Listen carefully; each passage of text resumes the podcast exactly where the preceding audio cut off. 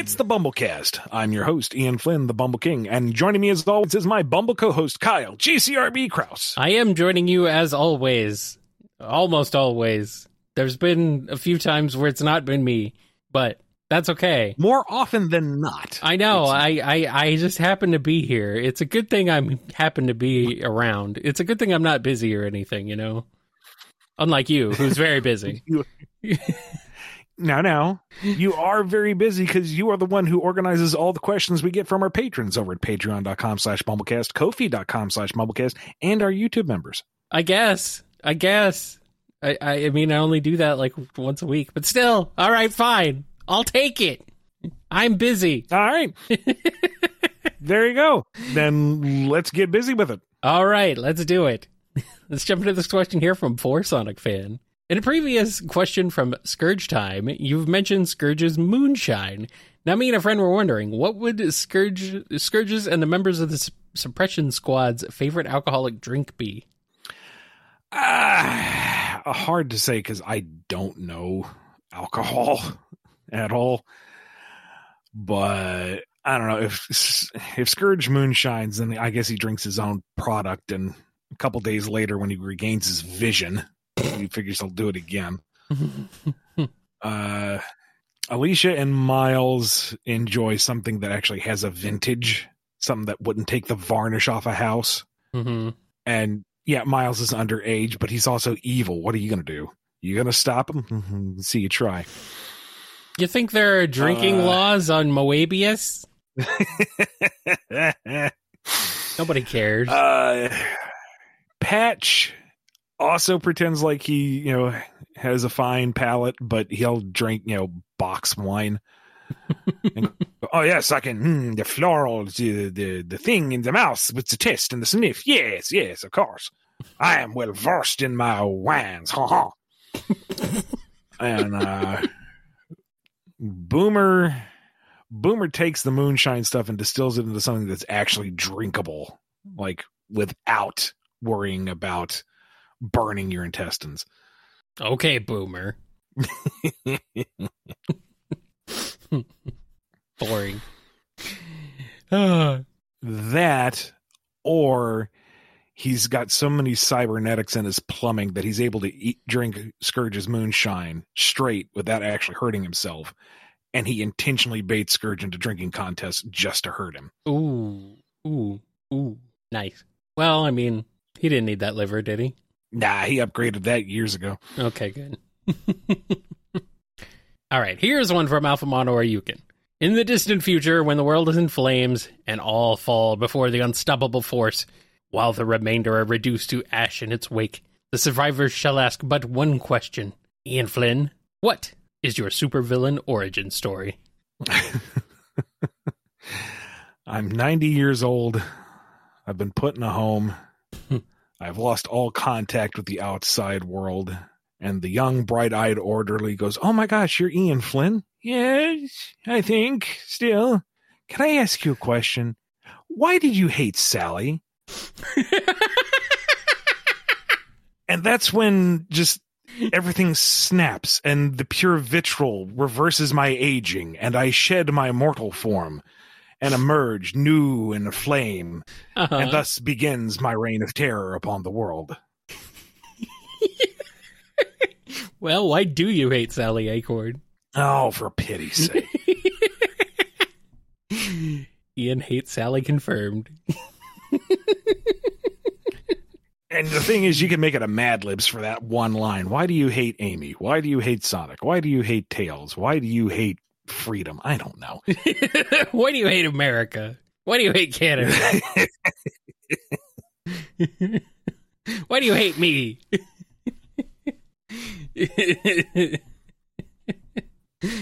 uh, why do you hate Mega Man?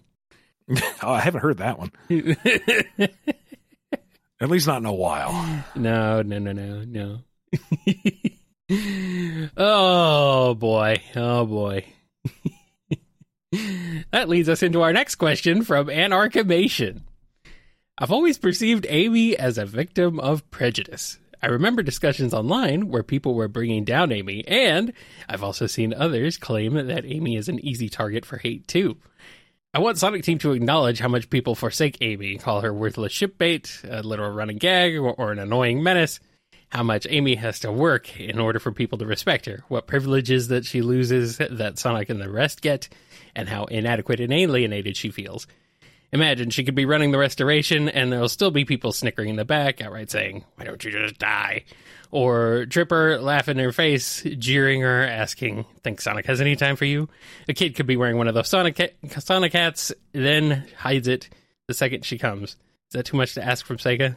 Uh, Okay, number one, Amy is not a real person. She is a cartoon character. She is a product. She cannot be persecuted. Folks may not enjoy her character. Folks may not enjoy that product. And that's okay. People can also enjoy her a lot. And that's also okay. But to actively invent scenarios to create straw men just to be torn down, that's not worth anybody's time. If you enjoy Amy for who she is and what she does, that's fine. And do that. And those who don't, don't interact with them. It's really that simple. Don't go looking for the hate. Go with the groups that enjoy her and what she does and enjoy that product together reasonably within limits, like Scourge's moonshine. apparently, that is completely unreasonable, though, even like just a swallow of it.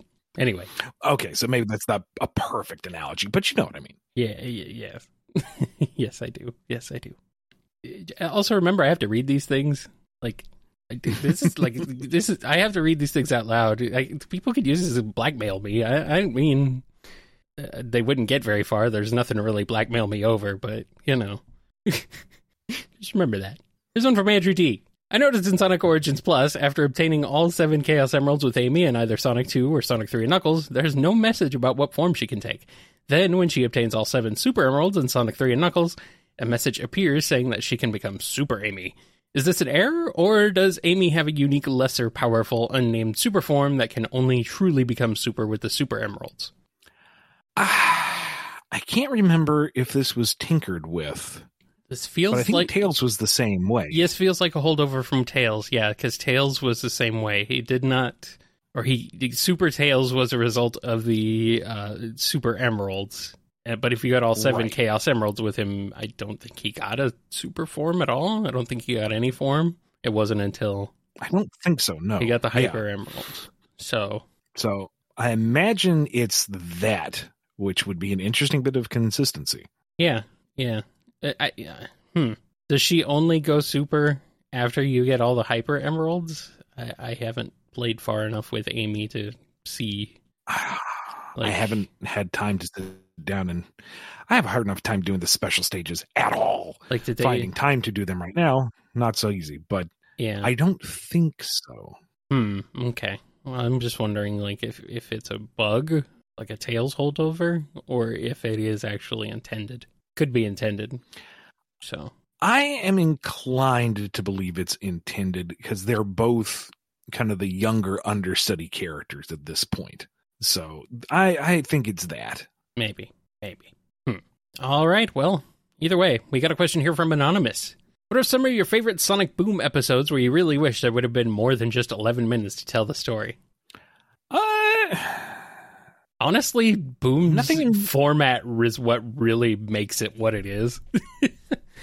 like, yeah, I don't. I can't think of anything immediately off the top of my head where it's like, oh, they needed more time to pad out the gag. Usually, it's like, okay, you got the optimized mileage out of the gimmick, and we're done. yeah.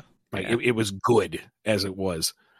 Like some of the season one stuff when they were finding their footing, it felt like eleven minutes was a little long Yeah. in some cases. But once they really hit their stride in season two, it, it wasn't so much the episode length. It's just I just wanted more in general.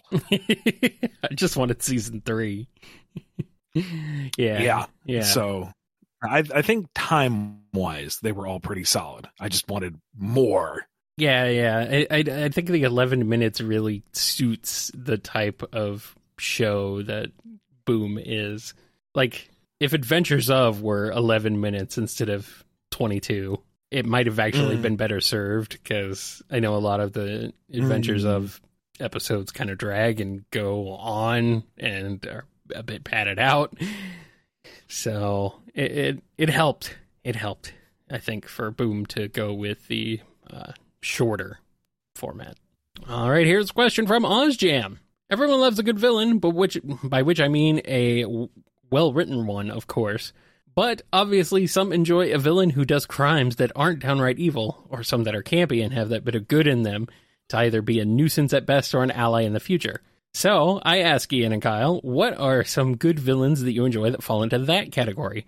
Along with that, how do you, Ian, approach writing that type of villain archetype without going overboard in flanderization, but also not try to make them do horrible things that are ignored by our heroes?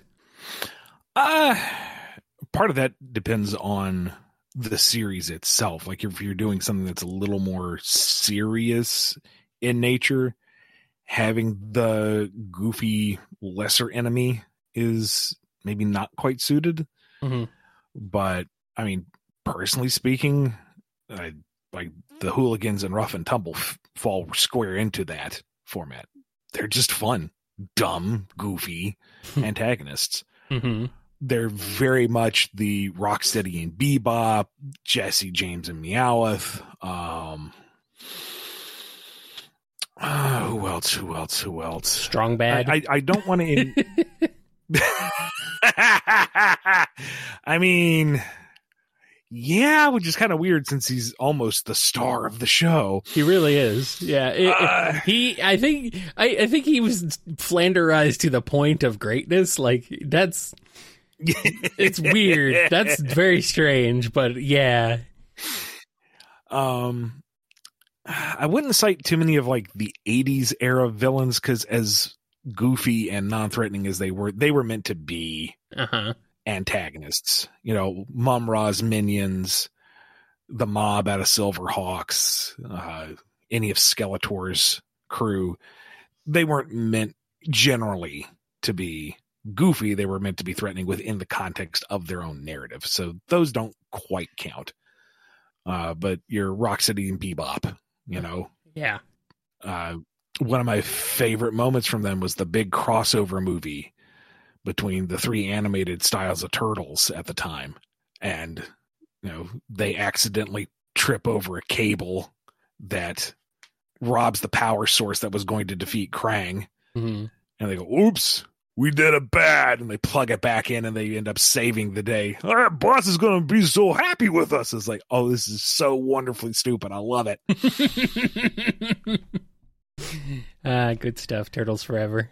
Good, good stuff. and to a degree some of the early batman animated series like uh riddler specifically comes to mind Yeah, i mean he certainly did try to kill people but it was fun. You know, a little bit of murder as a treat. I mean, even Joker in that series, as as vile as he got towards the end of it all, it was still fun. And not like some of the more recent incarnations where it's like, oh, we're going to make him especially grim and edgy and threatening. It's like, yeah, but he's not fun. I mean, that's one of the reasons why I enjoy Nolan's interpretation of the characters that he was that kind of fine line, you know, grounded, serious, edgy, but he was still kind of funny. Like, you want to see a magic trick? And like bangs the guy's head into the pencil. It's like, oh, that's gruesome, but also kind of funny in a dark way. He, yeah. I don't know. Yeah. It's to to handle that kind of villain in a series, you have to be aware of what your target is for the whole series. And, you know, if you're going to have an antagonist that is to be treated seriously, then whoever your goofball villains are, they can never reach the same heights. They can never threaten in the to the same degree. You just have to be mindful of their application. Yeah. All right. Well, speaking of Batman, here's a question from Batman69 LOL. Typically, when people make it all ages media, is usually designed for a younger audience, but can be enjoyed by an older audience. My question is, how would you make an all ages story that is designed for an older audience, but can be enjoyed by a younger one? Write the adult version and just take out all the swears and the blood and the sex and the violence. Well, then, what do you have? An all ages thing designed for adults. If you take out all the blood, sex, and the violence, then what? what hmm. What's left? you have the character interactions, you have the stakes of whatever the adventure is, you have the themes and the language that you use. You can spend a little more time on the character interaction and the higher philosophical level of stuff than having necessarily punctuated with a punchline or a gag or an action beat. As long as the character interactions are engaging, it can drive you forward a bit. I mean, base. I mean, look at anything out there that has had a solid adult audience, and just look at you know the blood, sex, and violence, and say, okay, where was this really necessary, and where was it put in there just to say, oh, look, this is adult content. What could be taken out? What could have been skirted around and still achieved the same goal? Hmm. Hmm. Hmm. Hmm.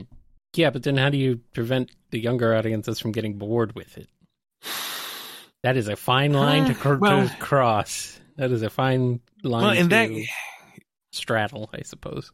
counterpoint, if you're doing an all ages piece of media that's geared more for children, how do you keep the adults interested? True. True. True. And True. the answer is you don't because you're already aiming for the kids. If you can grab the adult audience too, great. So conversely, if you're doing an all ages piece of media that is geared more for an adult audience, if you can't retain the child audience, well, that's not who you were aiming for anyway. But if it's accessible to them and it's something that your adult audience can bring in, then bonus. Mm-hmm, mm-hmm.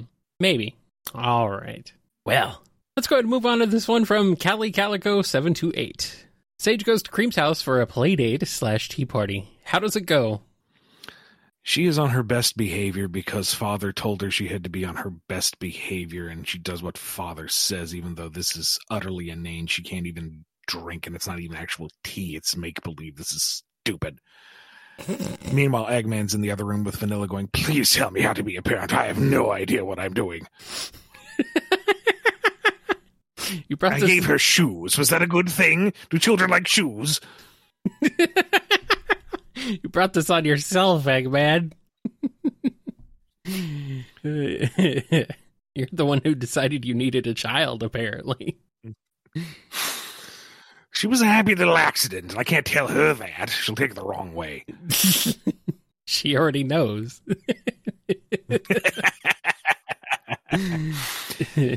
Cream, meanwhile, is uh, you know perfect hostess. She's been trained well by Vanilla. Oh, She's going to be you know you know absolutely wonderful and delightful, and Sage will just kind of roll with it while rolling her eyes. I feel like Sage would eventually kind of get into it. Eventually. She warm up. She like it more than she let on. Yes, yes. She tries to be cool, but she's not cool. Her after her after action report it was utterly inane. They conversed with inanimate objects. They drank imaginary tea.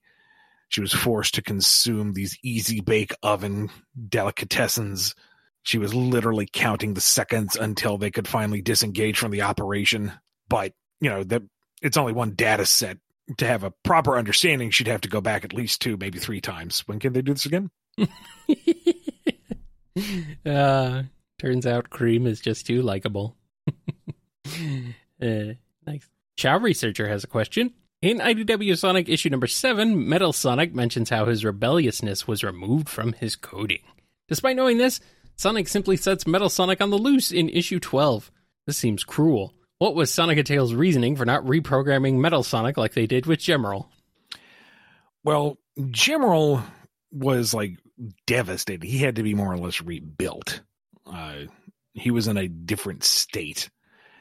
And two, different relationship Like Gemerl was the new kid on the block. They didn't have that understanding. Sonic's understanding of Metal Sonic is far more personal and deeper rooted. Um, Metal Sonic's pursuit of something more is more understood and better defined than Gemerl, who was just like battle droid.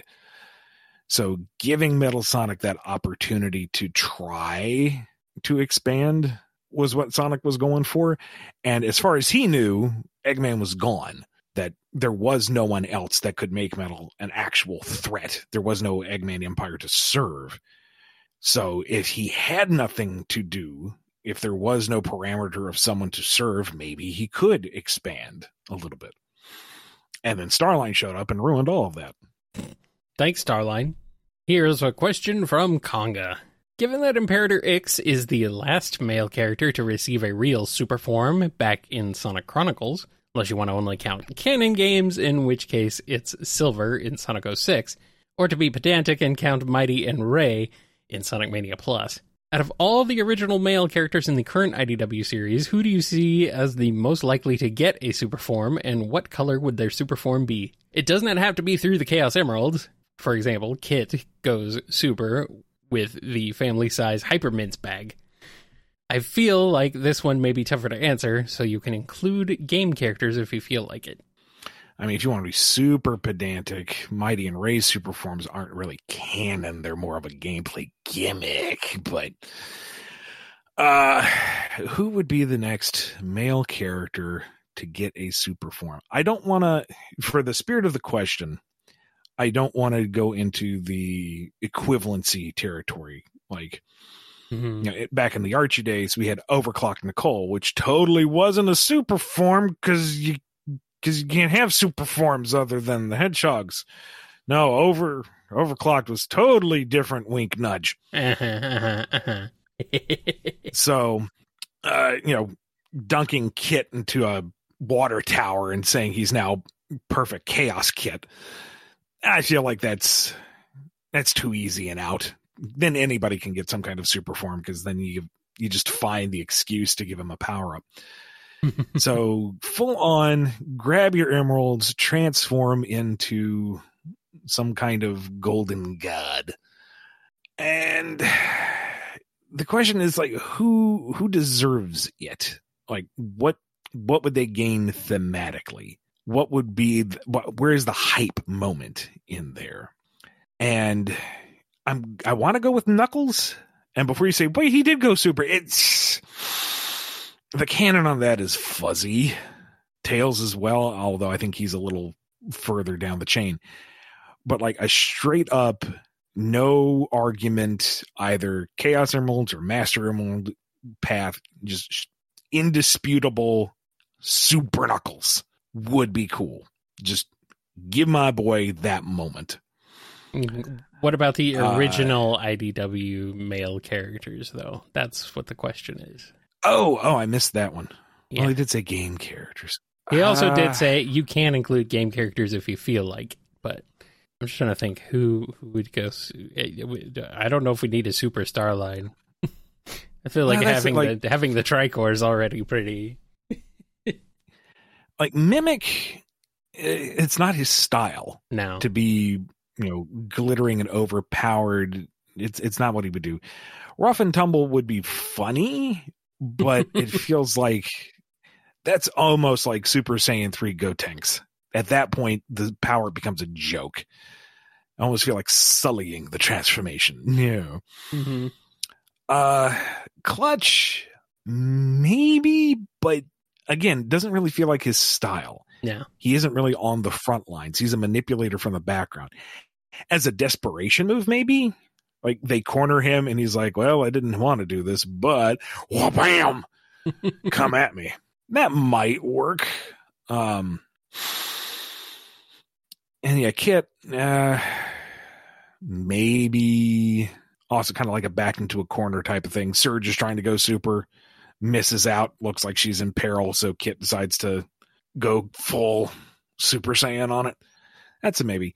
Starline would make the most sense to me, given how much he understands the meta narrative and his uh history with working with the warp topaz and other arcane sources of power. I could see him trying to grant the super form for himself to use it properly, so to speak. Uh, color wise, uh, if the games are anything to go by, everyone just kind of becomes an extremely luminous version of themselves. Like they are the light source. So whatever they are at a base color would just become a very oversaturate or I guess desaturated pastel version. The hedgehogs are different. The hedgehogs all get some variation of kind of gold to them, but everyone else seems to just kind of glow. Hmm hmm Well, I think we all know the real answer. Kip, the capybara. I mean, when you're right, you're right. Yeah, yeah, pretty much. No, no, no, no. Okay, I'm gonna. Oh, This is gonna be kind of a cheat, okay, but Scrapnik Island 2, okay. the Scrapniks are all in deadly peril, and Mm, Scrapnik Me- Scrapnik Mecha goes full on super again to save all his little robot brothers and sisters. okay, fine. yeah, Danny, if you're listening, that's for free. Run with it, baby. Oh, I, I'm I'm sticking with Kip. My boy Kip. Uh, let him go super as a treat for having to try and teach Sonic how to drive. uh, all right, let's get into this question here from Cool Christy 01. In Archie Sonic the Hedgehog comics, can you fill me in on what happened between issues 90 and 131? It's too bad that there are no mini graphic novels of Sonic the Hedgehog during those issue gaps. I was only in high school when I got Sonic issue 131. Can you explain what happened in those issues?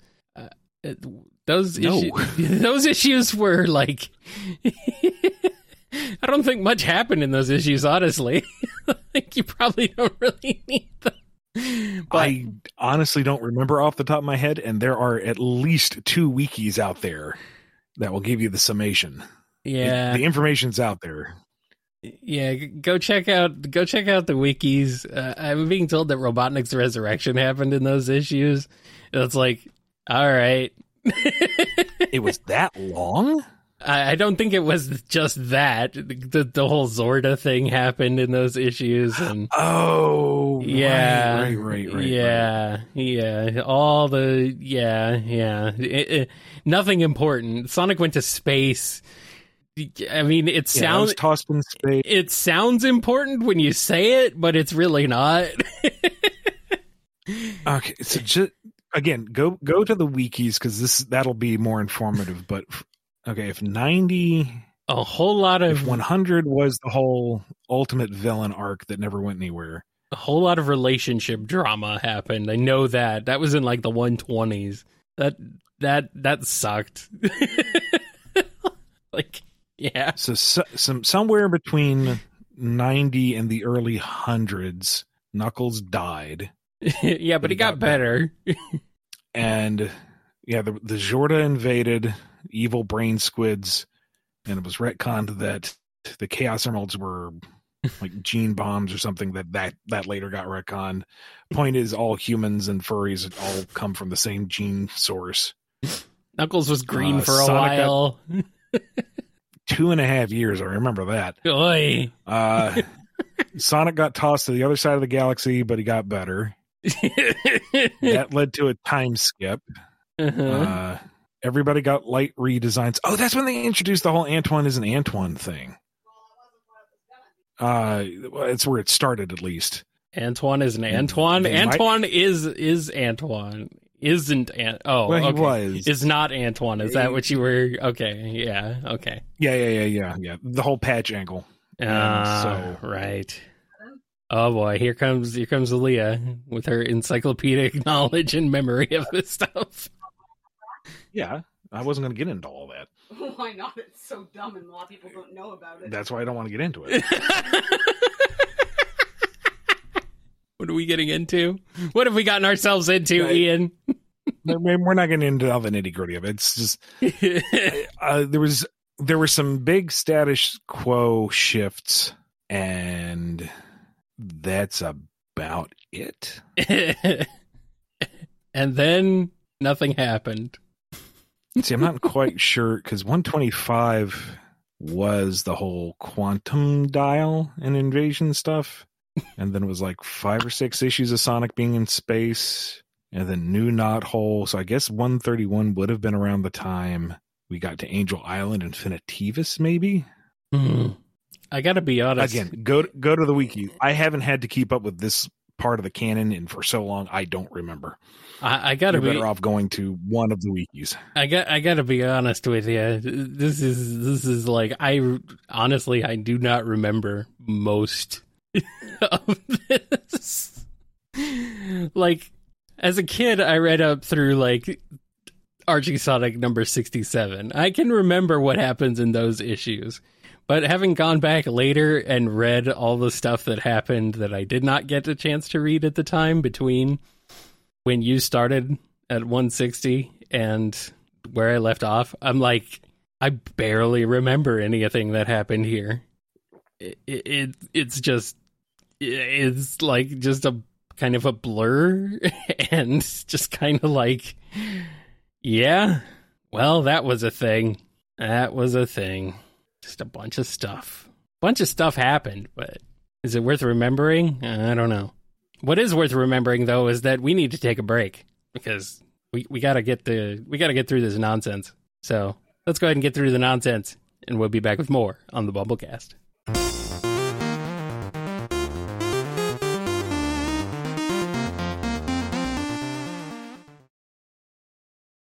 We're back. We got a question from Dev.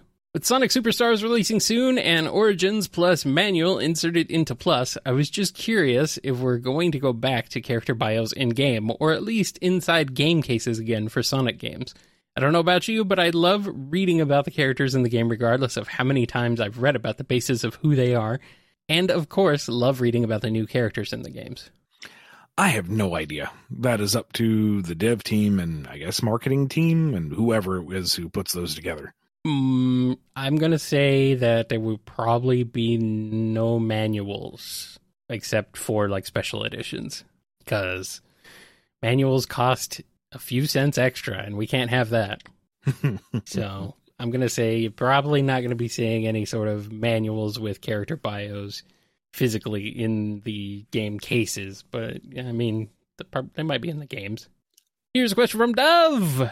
Does Dr. Eggman moonlight as a regular doctor? Are you safe going to him? Is he also an optometrist? If Amy needed glasses, would he be able to find out her prescription? No, no, no, no, no, no, no, no, and also no, no, no, no, no. maybe, maybe Like, Boom I- I don't- Eggman. Maybe vaguely, mm, like I- I could see that as like the the the premise for one episode. it's another Boom episode. Both of them, I think, would result in the same thing, just won't be played for laughs. Yes. In that he prescribes mechanical prosthesis for everything. Well, yeah, You know, I have a cough. Here, I'll put you in a bad badnik. Or in the boom version, he just has people walking around in portable iron lungs. you know, Amy needs glasses. Now she's wearing one of those giant optometrist goggle things with the little individual lenses.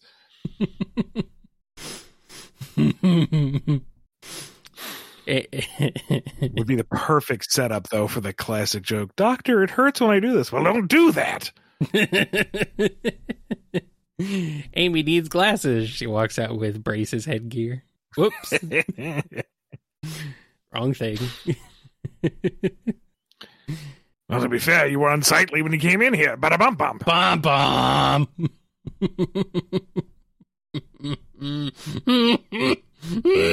You're running out of patience. I know these people are incorrigible. I like how I like how medical doctor Boom Eggman is just Groucho Marx. I mean, yeah, yeah, yeah, yeah. All right, here's a question from E2 Under Paragon. Regarding the Jurassic Park bit, how would the IDW cast respond to the manifestation of the Indominus Rex from Jurassic World? Side note, cheesing the fight is not allowed. You have to play it straight. Sorry, big worshippers, or I guess bigots? No, that's it's not the no, fan. we're That, not calling them that. that is not the fan name for big for big fans. Mm, you We, we prefer calling ourselves big heads. Thank you very much. all right, real quick, let me look up which stupid thing the Indominus Rex was. Are you saying these Jurassic World movies were dumb? Super dumb. Oh, they were. Yes. Oh, in, in a fun way in some places, but uh, Yeah, yeah. I, I, I do not. Yeah, yeah. I mean, the Indominus Rex is pretty cool, but it's still just like a. It's the super form of the T Rex, basically. is that the one that could turn invisible? Uh I don't remember. Yes. Okay, I'm being told yes. And it was able to like take over the Velociraptors because it was just that much of a swagger alpha. I guess. Yeah. Yeah. okay. Yeah. Yeah. It, it, it's yeah. I mean, as stupid as it is, it is a fairly accurate commentary on the the industry itself, and you know, if they could create something purely driven by marketing nonsense, they would. uh-huh. So uh-huh. I can't really toss out the whole concept. But anyway, uh, so you got a hyper intelligent, camo inducing, big old meat eater fighting the crew.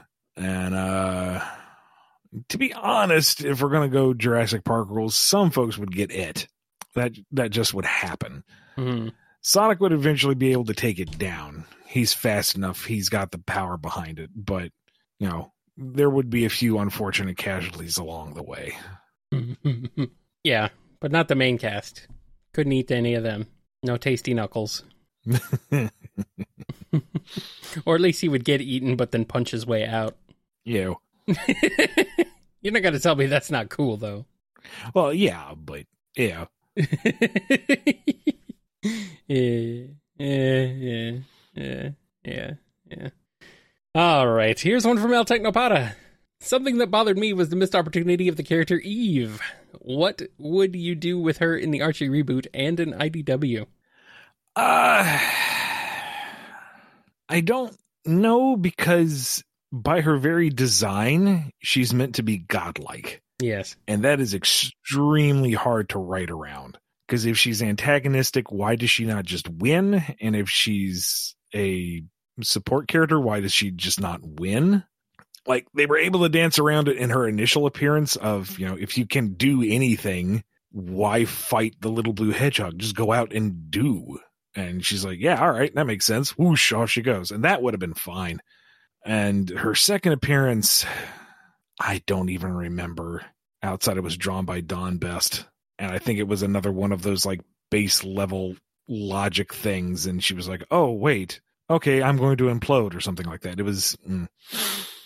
So the idea of a perpetually evolving uh, counterpoint to Sonic is neat.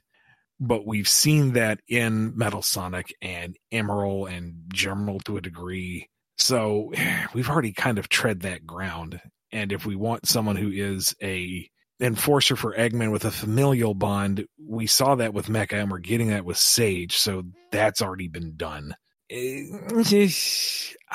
If given the opportunity, I would kind of pass. Maybe somebody else can come up with a clever way, but I don't really see a need for Eve as she is. And, you know, she it's okay. She's gone. ah, yes. More Silver Age esque nonsense. Just what we need. oh, Eve. Why does Eve look like the uh m- look like Mother Brain from the uh Captain N cartoon? You'd have to ask Patrick Spaziante. I mean, if she hadn't gone so far in her first appearance, it might have been a more tenable character trait. hmm But she went from like base level badnik to transcendent consciousness in 20 pages. There's no putting that genie back in the bottle. Mm. And she either looks like that Mother Brain or uh, Andross's brain from Star Fox 64. I'm not sure which. Why not both? Either way, it's yeah, yeah. She flew into the sun and died. It's, it's so weird. Archie Sonic. So weird. Here's one from Exidel. Are Central City, Station Square, and Westopolis all different cities? I know somewhere that you said Westopolis is not in Central City, but I wondered if Station Square is its own separate city too, or if it's just like a borough of Central City akin to New York City's boroughs. I figured since Central City is referred to as the United Federation's capital, and in Sonic X, a Sonic Team supported media, if outdated, the White House was located in Station Square. I know geography is a little wonky considering there's like seven different central cities these days, but I'm also just trying but I'm just trying to figure if the central city we saw in SA2 is also Station Square. As far as I'm aware, there are three different cities. Um and that's as best as I can do. uh, does Sega even know? Does Sonic Team even know? Ah, that that's another meeting to be had at some point. Yeah. All right. Well, well. I figure it out, Ian. It's your home. This is your homework. Figure it out and come back to me later. Here's a question from Fang. The Sonic cast is going to see Barbie. Which among the cast enjoys the movie and who goes all out in pink when seeing it? Does Eggman see Oppenheimer instead, or does he pull a Barbenheimer? Are you telling me? Uh, wait, are you asking me if Eggman would pass up on a movie that is devoted to larger than life actualization through one's own name and property?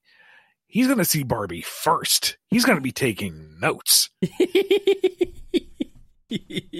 yes. She is an icon. Any idiot can build a bomb, but she, she lives a brand. She is the brand.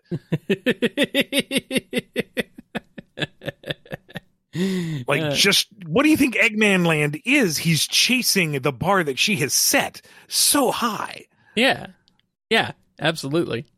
Yeah, I mean, he would hate Oppenheimer because it's about how that the regret. It would be like this is so dull and boring. Like, why do what you are these morals? Get out of here! Why do you regret building the bomb, Oppenheimer? You should have built a bigger bomb. what an idiot this guy is. Everybody else, I figure, would go see. You know, make it a big group event thing. Varying degrees of pink wearage. Uh-huh. I feel like it's Amy's gonna go all out. I feel like Amy is the obvious one, even though it's like, come on, like it's too obvious. I mean, when you're right, you're right. it's yeah, too it's right obvious. but also, I mean, imagine the chaotics kind of show up, and Vector's like, "You said you'd wear something." Just kind of nudges Espio, and he hmm, shifts into pink. you show off. uh, oh. Meanwhile, Shadow secretly loves Barbie. He won't admit it. He's just in the back, kind of sniffling to himself. I am Kenough. yeah. Yep. Yep. uh, he he he. Shadow loves it secretly. He'd never admit it. Not a million years. uh, all right. Here's a question from Geo Knuckles. Who's more similar to Amy, Pinky, Momo, or Uravity? Honestly, I'd say she's kind of a fusion between the three. Or the three of them the are aspects ten... of Amy, or defusions yeah, yeah, yeah, of her. Yeah, that, that's. Well, uh, uh, I don't know like, what, what, what Pinky are they talking about? Pinky from Pinky in the Brain? I mean, that's the only Pinky no, I can. No, Pinky from My Hero Academia. Oh, okay, okay. like they're not the like same. Amy has no, no, Uh-oh. very much not. Oh darn! Sorry, Bray, but I think I can fit out that leotard. Uh, but I mean, Amy has Pinky's like tenacity and heroism. She has uh Uraraka's uh, loving soul and commitment to others and Momo's whole pull objects out of thin air type of thing going on. So yeah, she's all three. mm. And don't at me in the comments. I know Momo doesn't pull out of thin air. The, whole thing about her quirk is manifesting the molecules and blah blah blah blah blah. The joke is just there, weapon in hand from nothing. Run with it. I mean, essentially, essentially, it's from nothing. Essentially, doesn't matter how you explain it. It's still, it's still essentially what it is. Anyway, here's one from Hatok. Even if it's mostly a joke, I really enjoy the softer depiction of Shadow in the takeovers and murder of Sonic. So I was wondering if you were put in charge of a small, low-key comic showing another side of Shadow, what direction would you take? Would you take it? Uh trying to stick in that vein. Try to hit the same notes. You know, Shadow isn't someone who is openly friendly or gregarious, but he, you know, works off to the side for the betterment of others without making a big deal of it. You know, the type of thing where Cream didn't get what she wanted on Christmas, but oops, there's a surprise package in black and red wrapping paper, and it's from Anonymous. It's totally Shadow, and it's that one thing that she wanted. Mhm. Or, you know, nobody came to Rough and Tumble's birthday party, and he just kind of shows up and hangs out. Doesn't make a big deal out of it, doesn't explain himself, but, you know, he's present and they have a day and then he goes off or something. Don't necessarily take the edge off because that's kind of what sets him apart from Sonic is Sonic is friend to everybody and Shadow isn't. But just take off that whole grumpy I don't have friends nonsense. It's just very understated. Let his actions speak for him. yes. Oh, he's growing up. They grow up so fast, Ian. Never mind that he's been around for over 20 years. And bef 50 years before that. And the, well, no, hold on. And then however many years it was before that, before he was put in the tube. Man, Shadow's old. I don't think it was very long. Besides, he was asleep for most of those 50 years. Yeah. I mean, I wish I could be asleep for 50 years sometimes. Uh, all right, here's a question from Heroes Squad. Do the first and third IDW Sonic sagas have any names? Officially, I don't think so. I like to call the first one Neo Metal Sonic's Revenge, and like to think of the third one, third one being like everything post Metal Sonic up through Starline uh, losing his fight. So, uh, you know, kind of the fallout of Metal Virus and everything to do with Belle and all of Starline's personal arc. I like to think of that as Eggman's legacy. Hmm. All right. Well, that's, I guess that would be where imposter syndrome fits in. So is imposter syndrome just like a, a sub saga? Maybe. It's part of that, kind of like how Yeah. Tangle and Whisper would be part of. Yeah. Uh, I guess technically Metal Virus. Metal Virus. It's like the transition between the two. Something like that. Yeah. Yeah. It's in that in that sort of nebulous time period. I mean, it's not really nebulous, but you know what I mean. All right, we got a question from Ian Waffles. I was wondering if you could go into how involved you were in page layouts during your time at Archie. There's always these cool little background details or clever panel structuring going on that I notice in rereads, and while I often assume those flourishes were creative liberties taken by the artists, I was curious if you ever made specific requests for panel layouts, character expressions, etc., or did you mostly just let the artists do their thing? I definitely had suggestions here or there, but largely it's up to the artist. Um, I can't think of anything particularly. Okay, no, no, no. Um, in the pre-reboot Archie, when uh, doing the whole Adam possessing Tommy and all the Chaos Emerald things and whatnot, uh, I had this very particular mental image of back when they had Sonic with the whole whirling legs thing. They don't really do that too much anymore. But I really liked that visual of the legs just kind of whirling under him like it's almost a separate entity. And I described it as him banking around the corner like a motorcycle, taking a really sharp turn. Yeah. And Tracy drew that like dead on to how I envisioned it. And it's like, oh, yeah, I'm satisfied. There we go. That's all I wanted. Thank you, Tracy uh honestly i we worked together for so long I got lazy after a bit and it's like, okay, I know Tracy will render it this way. I don't need to go into too much detail. We're we're completely in sync. Whatever he does will be great. And it's like, oh, we're bringing another other other, artists. And it's like, oh crap, Uh oh. I have to like describe things now. Oh no. It's not going to be exactly as I wanted. Ah, Oh no. Uh, and and for something like a, a particularly um, complicated scene, like the United heroes attacking Planet Sigma at the end of Worlds Unite, that I went like by uh, breaking it down into like rows of action, just to try to break it down and make it manageable, so that the so that Tyson didn't have to figure out everything by himself hmm or like the um the two page spread where Sonic is fighting the robot masters and worlds collide. That one was very meticulous. You know, there's this character doing this and this character doing this, and Sonic is interacting like that, and this is how it all flows together. So if it was a very complicated scene, or if I had like a very, very specific setting in mind, then I'd really weigh into it. And other times it's like, no, as long as it works, it works. And then the artists themselves are like oh i thought of something clever or i thought of a better way to do this or what ian wants is not going to work on the page so i will do it this way. And you know it's fine each and every time. There there's been like maybe a handful of moments throughout the past 15 years where i had like a very clear vision for something and put it in the book and it or put it in the script and the artist went in a different direction. It's like oh I wanted it my way but it still works. It's still good. It's still fine. right. Right. All right. We got one last question. It's from Ichigo Laser. Why does Sega seem to allow IDW Sonic to basically be Game Sonic? Archie Sonic was always clearly its own continuity, with Sega basically ignoring it. Then they seem primed to let IDW sort of connect with the games. Is there a reason for this? Is it because IDW was really well received? Is it because Sega was very deeply involved from the start with IDW? They're both products of their times. Uh, Archie Sonic was born uh, in the 90s when there was still that division of the Eastern and Western markets.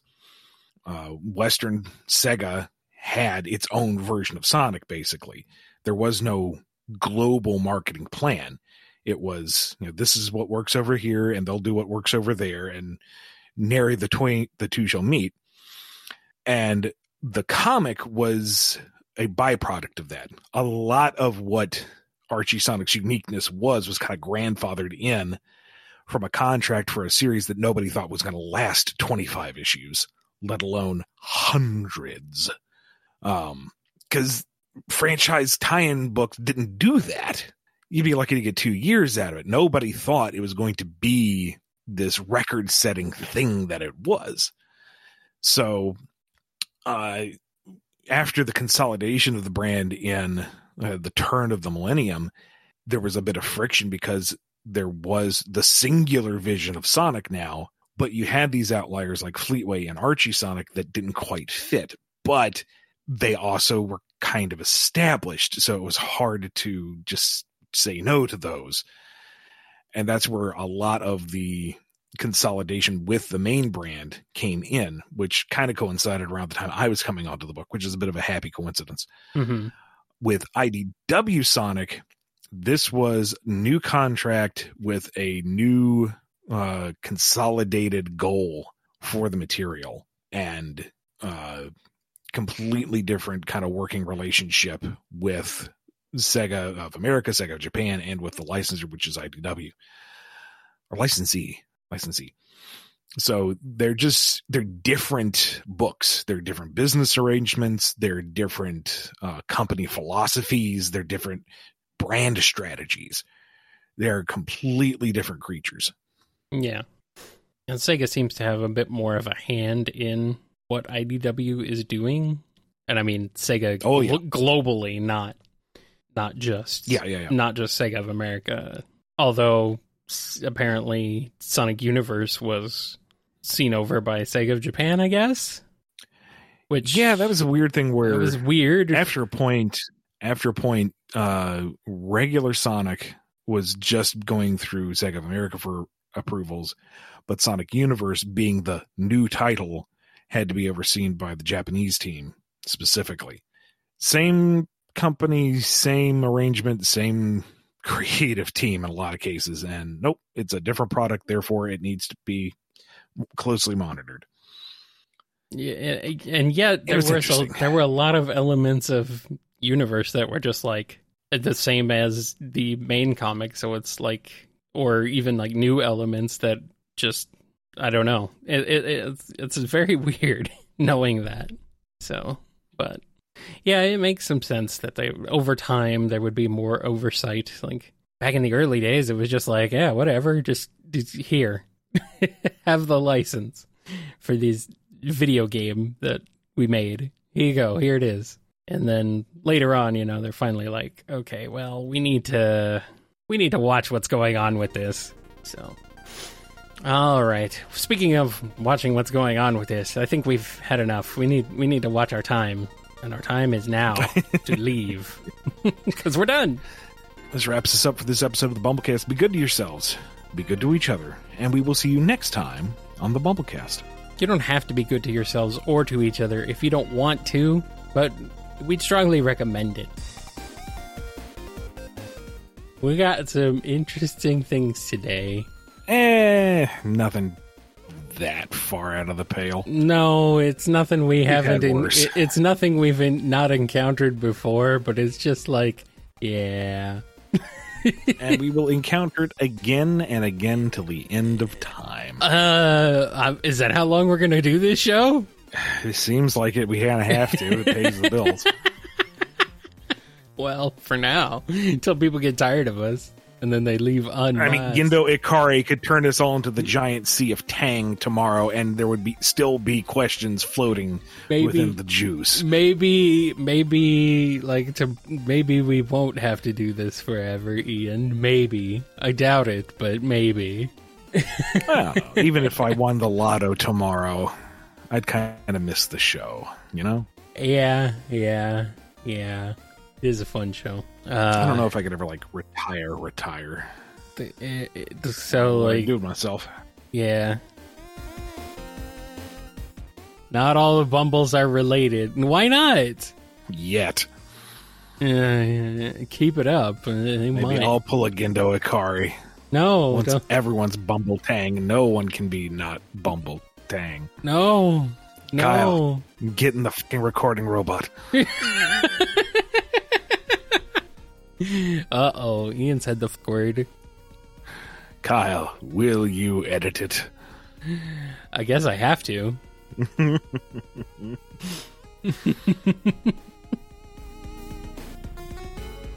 this fan expo was just a fantastic show sold out of everything Yeah. um except for like three issues of mighty crusaders number four which i wasn't going to be able to sell anyway so i left them on the table. If the cleaning crew wants one hot diggity take it.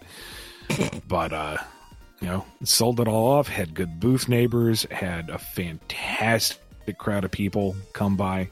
Uh it's it's really something else to have people come up to the table and be near tears to be in your presence. It's like number one, that's extremely flattering. Number two, don't please. I am not worth getting worked up over. It's it's it's it's very awkward. It would, uh, it's very just it's it's yeah, it's weird. It's be I I would be like weirded out. I wouldn't know how to react to that. Like I, I It was a little awkward the first time, but it's happened to me enough times now that it's not awkward, and that alone is weird. that is really weird. That's really weird. but then you know for but then for perspective devin mack came up to the table Yeah. and was like yo how's it going wanted to shake your hand i'm like cool buddy how are you i didn't i couldn't recognize him because he had the mask on Right. and he's like i'm devin mack and i started just oh my god dude let me come around the table let me shake your hand and i was like oh i'm i'm doing it Yeah. i'm doing it now that's kind of fun I mean, it took you a second to nah rea- scruffy you were fun it took you a second to realize who I was the first time. yeah And i'm I remember slow on you- the uptake And then I remember your reaction to that, and it was like, "Whoa, all right, hey, uh, it's just me. Calm down." So that was funny. But no, Scruff, Scruffy, you were super cool. You were super fun. Uh, I felt really bad that the first time you came by the table, I had to like almost immediately move on to other folks because we had a little bit of a line starting. I was like, no, Scruffy, come back. They're they're just clients. It's you. But I was glad you were able to come back. I was glad you were able to meet Aleah. And no, that that was a good time. Come back. Come back, Scruffy. Come back. Uh, wow. Wow. It was also kind of fun seeing the table neighbors, you know, see this level of fandom. like, gave them a whole new perspective on things. Hmm. Who who were they? I'm curious. On the one side was a fella named Anthony Rutgazer, who is uh, like bush league wrestler, uh, a DJ, an artist, a writer, a teacher. He's, he does a ton of stuff. Um, and he he he had a lot of really good uh, off the cuff pitches trying to flag stuff people down and pick up stuff Mm-hmm. and just generally a cool dude. And then the other guy was uh, Michael Dara, who is a storyboard and concept artist for a few minor things you may have heard of, like Handmaid's Tale, uh, Game of Thrones, It. Hmm. Yeah, I don't know any of those. No, Never never heard of them. I, I thought the most impressive thing about his story was that he actually got a job through LinkedIn. Oh, yeah, that's rare, but it can happen. But yeah, like he caught a lucky break and seized upon it and got into the network and rode that wave. So good on him. Nice, nicely done.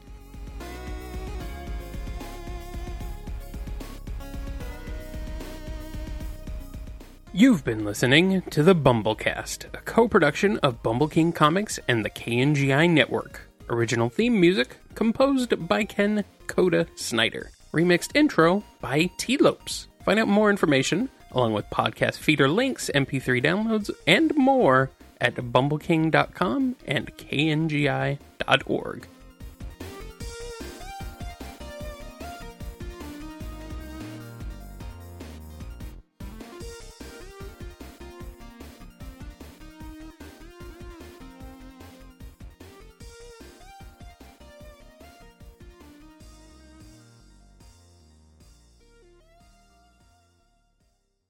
But back when we used to do, you know, the actual Archie booths Mm-hmm. and would get in for free or whatever, well, so to speak. Um, so we would kind of, you know, semi work at the Archie booth more or less to get in the show and would have to deal with a lot of Archie fans, which in most cases was just kind of a matter of, you know, here, enjoy your Archie books, give me money, go away, thank you. This guy came over and he was like, you know, picking through the Archie books and grabbing a bunch of Jughead related stuff, and he's pointing at Jughead and going like, "Oh, you know, Jughead eats so much, but he always stays so skinny. How come that? How does that work out? You know? Ha ha ha!" And it's like, "Oh, I guess he has a pretty good metabolism. I don't know. I'm like exhausted here. What do you want from me?" And it was like a, a switch, like flipped. He just went, "No, metabolism doesn't work that way. Look how many burgers he eats. Look at he just went the hell off. I'm just, oh my god, dude. I don't even work on these. Just buy your damn books and leave me alone. So I'm just like, he's a cartoon character. Go away. it was scary. Someone should not be that loud and intense. So, you know what? I don't really miss having to deal with people that up front. It was okay at this show that I just kind of sat at the back and Mm-hmm. took a nap behind the curtain. Good idea. I don't know how Jughead's metabolism works. I don't.